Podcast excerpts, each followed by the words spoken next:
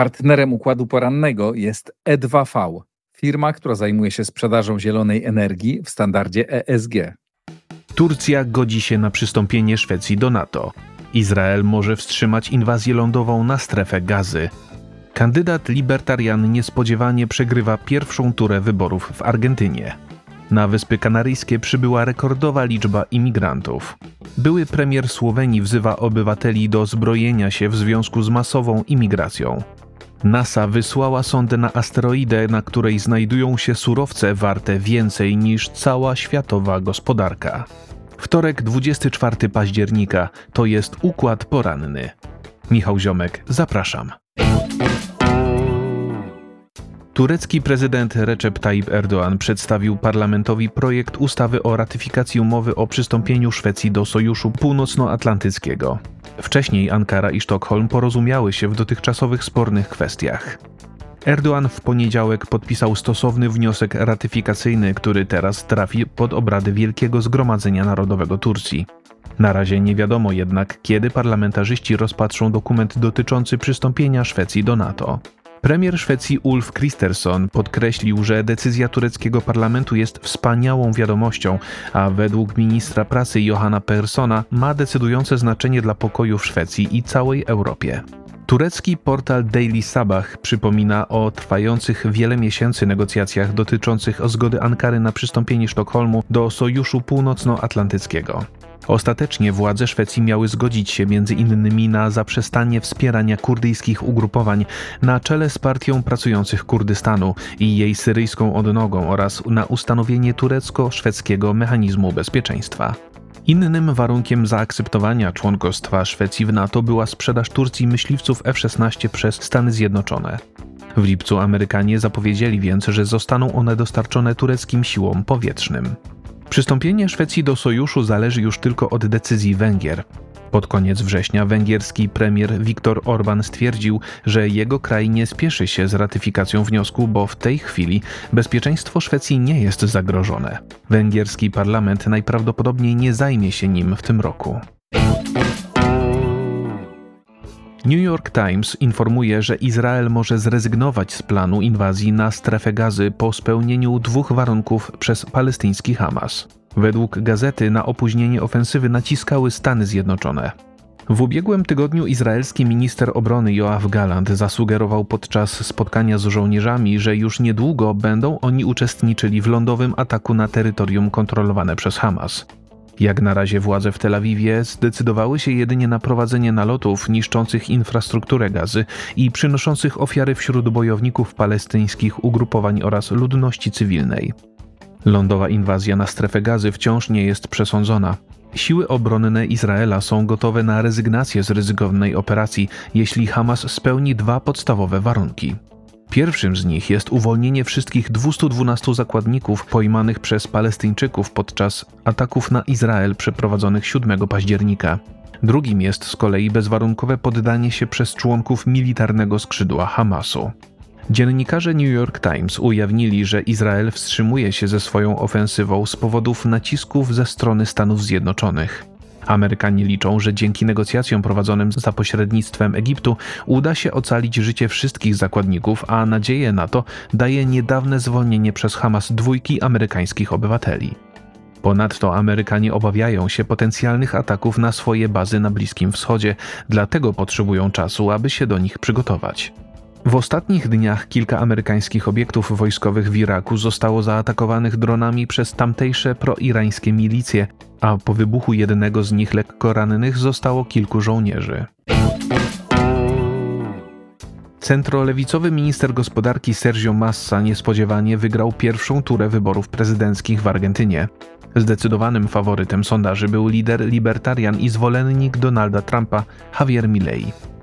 W sierpniu Milei został sensacyjnym zwycięzcą argentyńskich prawyborów. Od tamtego czasu prowadził niemal we wszystkich badaniach opinii publicznej. Ostatecznie otrzymał niecałe 30% głosów przy 36,7% głosów oddanych na massę. Argentyńscy komentatorzy uważają, że spora część wyborców obawiała się radykalnego programu kandydata libertarian oraz źle przyjęła jego niekiedy bardzo wulgarne wypowiedzi. Milei w swojej kampanii zapowiadał m.in. cięcie wydatków budżetowych, dalszą prywatyzację państwowych przedsiębiorstw czy likwidację banku centralnego i wprowadzenie konkurencji na rynku walut. Massa jako minister gospodarki nie może pochwalić się sukcesami, bo za jego kadencji inflacja wzrosła do blisko 140% i załamało to argentyńskie peso. Starał się więc przekonywać wyborców, że wprowadzenie postulatów jego rywala jeszcze bardziej pogorszy ich sytuację, a więc doprowadzi do zapaści usług publicznych czy ograniczenia dostępu do edukacji. Massa, komentując wyniki pierwszej tury, zaapelował do innych ugrupowań o utworzenie rządu jedności narodowej składającego się z fachowców. Według Mileja wynik wyborów pokazuje jasno, że dwie trzecie Argentyńczyków opowiedziało się za zmianami, a więc za odsunięciem od władzy peronistycznego Sojuszu dla Ojczyzny. Szef ruchu Naprzód ku Wolności wezwał także największych przegranych wyborów, czyli centroprawicową koalicję Razem dla Zmiany, do poparcia jego kandydatury w drugiej turze wyborów zaplanowanych na 19 listopada. Tylko w ten weekend na Wyspy Kanaryjskie przypłynęło ponad 1300 imigrantów z Afryki subsaharyjskiej. Od początku roku na hiszpańskie terytorium przedostało się o blisko 80% więcej obcokrajowców niż w analogicznym okresie sprzed roku. Władze w Madrycie twierdzą, że łącznie na łodziach przypłynęło dokładnie 1325 imigrantów, a na jednej z nich znajdowała się rekordowa liczba 321 osób. Według Międzynarodowego Czerwonego Krzyża wśród imigrantów pochodzących z państw Afryki subsaharyjskiej znajdowały się kobiety i dzieci, ale zdecydowaną większość z nich stanowili młodzi mężczyźni. Od 1 stycznia do 15 października bieżącego roku do Wysp Kanaryjskich dopłynęło ponad 23 tysiące osób, czyli o blisko 80% więcej niż w 2022 roku. 8,5 tysiąca z nich przybyło do hiszpańskiego wybrzeża w ciągu ostatnich dwóch tygodni.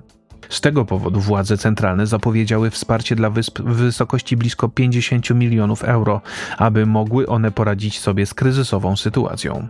Hiszpański minister spraw wewnętrznych Fernando Grande Marlaska nie ma wątpliwości, że masowa imigracja z Afryki ma związek z destabilizacją regionu Sahelu.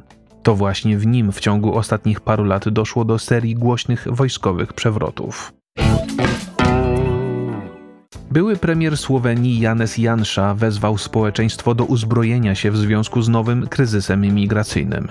Przy tej okazji skrytykował liberalno-lewicowy rząd Roberta Goloba, który jego zdaniem kompletnie nie radzi sobie z zaistniałą sytuacją. Przewodniczący opozycyjnej słoweńskiej Partii Demokratycznej zarzucił rządzącym, że od kilku miesięcy nie chcą zwołać posiedzenia Rady Bezpieczeństwa Narodowego. Jednocześnie sami nie robią nic, aby poradzić sobie z nowym kryzysem migracyjnym. Według Janszy Golob przywrócił jedynie częściowe kontrole na granicach, chociaż podważał ich skuteczność, a dodatkowo wcześniej zdecydował się na rozmontowanie ogrodzenia granicznego. Co więcej, były premier Słowenii oskarżył obecnego szefa rządu o powtórzenie błędu niemieckiej kanclerz Angeli Merkel z 2015 roku. Golob stwierdził niedawno, że jedynym rozwiązaniem problemu nielegalnej imigracji jest jej zalegalizowanie, co zdaniem Janszy jest ewidentną zachętą do przedostawania się na terytorium Unii Europejskiej.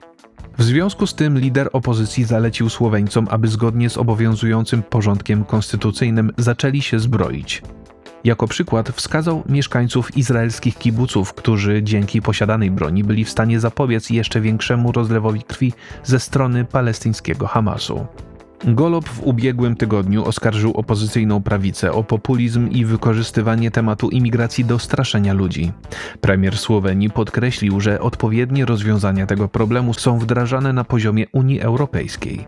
Słowenia znajduje się na trasie migracyjnego szlaku bałkańskiego. Według włoskich służb granicę włosko-słoweńską przy pomocy przemytników przekracza obecnie kilkaset osób dziennie. NASA wysłała sondę w kierunku asteroidy Psyche. Jest ona bogata w surowce mineralne, a ich wartość ma przewyższać wartość całej światowej gospodarki. Sonda została wystrzelona w połowie października z kosmodromu na amerykańskiej Florydzie przy użyciu rakiety SpaceX Falcon Heavy. Teraz musi ona przebyć odległość blisko 3,5 miliarda kilometrów, a więc dotrze do Psyche w 2029 roku. Przez ponad dwa lata będzie ona krążyć wokół asteroidy, żeby wykonywać zdjęcia i zebrać wszystkie niezbędne informacje na jej temat. Misja jest niezwykle ważna, bo Psyche jest asteroidą najbardziej zasobną w surowce naturalne. Według badaczy znajduje się na niej niewiele skał, natomiast jest ona pełna żelaza, niklu, złota i innych metali. Zasoby asteroidy mają przewyższać wartość całej światowej gospodarki. Cała misja ma z kolei kosztować blisko 960 milionów dolarów. Misja sondy ma duże znaczenie dla naukowców. Uważają oni, że planetoida odkryta w 1852 roku jest pozbawiona zewnętrznych powłok, dlatego może przypominać jądro Ziemi, do którego wciąż nie udało się dotrzeć. Informacje przygotował Maurycy Mietelski. Nadzór redakcyjny Igor Jankę. Sprzedaży sklepu Układu Otwartego jest dostępna książka Igora Jankę Silna Polska, mówiąca o tym, czy Polska ma szansę stać się jednym z europejskich liderów. Książkę można zamówić klikając w link umieszczony pod nagraniem. Jeżeli podoba się Państwu nasza praca, serdecznie zachęcam do wsparcia Układu Otwartego w serwisie patronite.pl. To wszystko na dzisiaj. Bardzo Państwu dziękuję za uwagę i do usłyszenia w kolejnym Układzie Porannym. Partnerem układu porannego jest E2V, firma, która zajmuje się sprzedażą zielonej energii w standardzie ESG.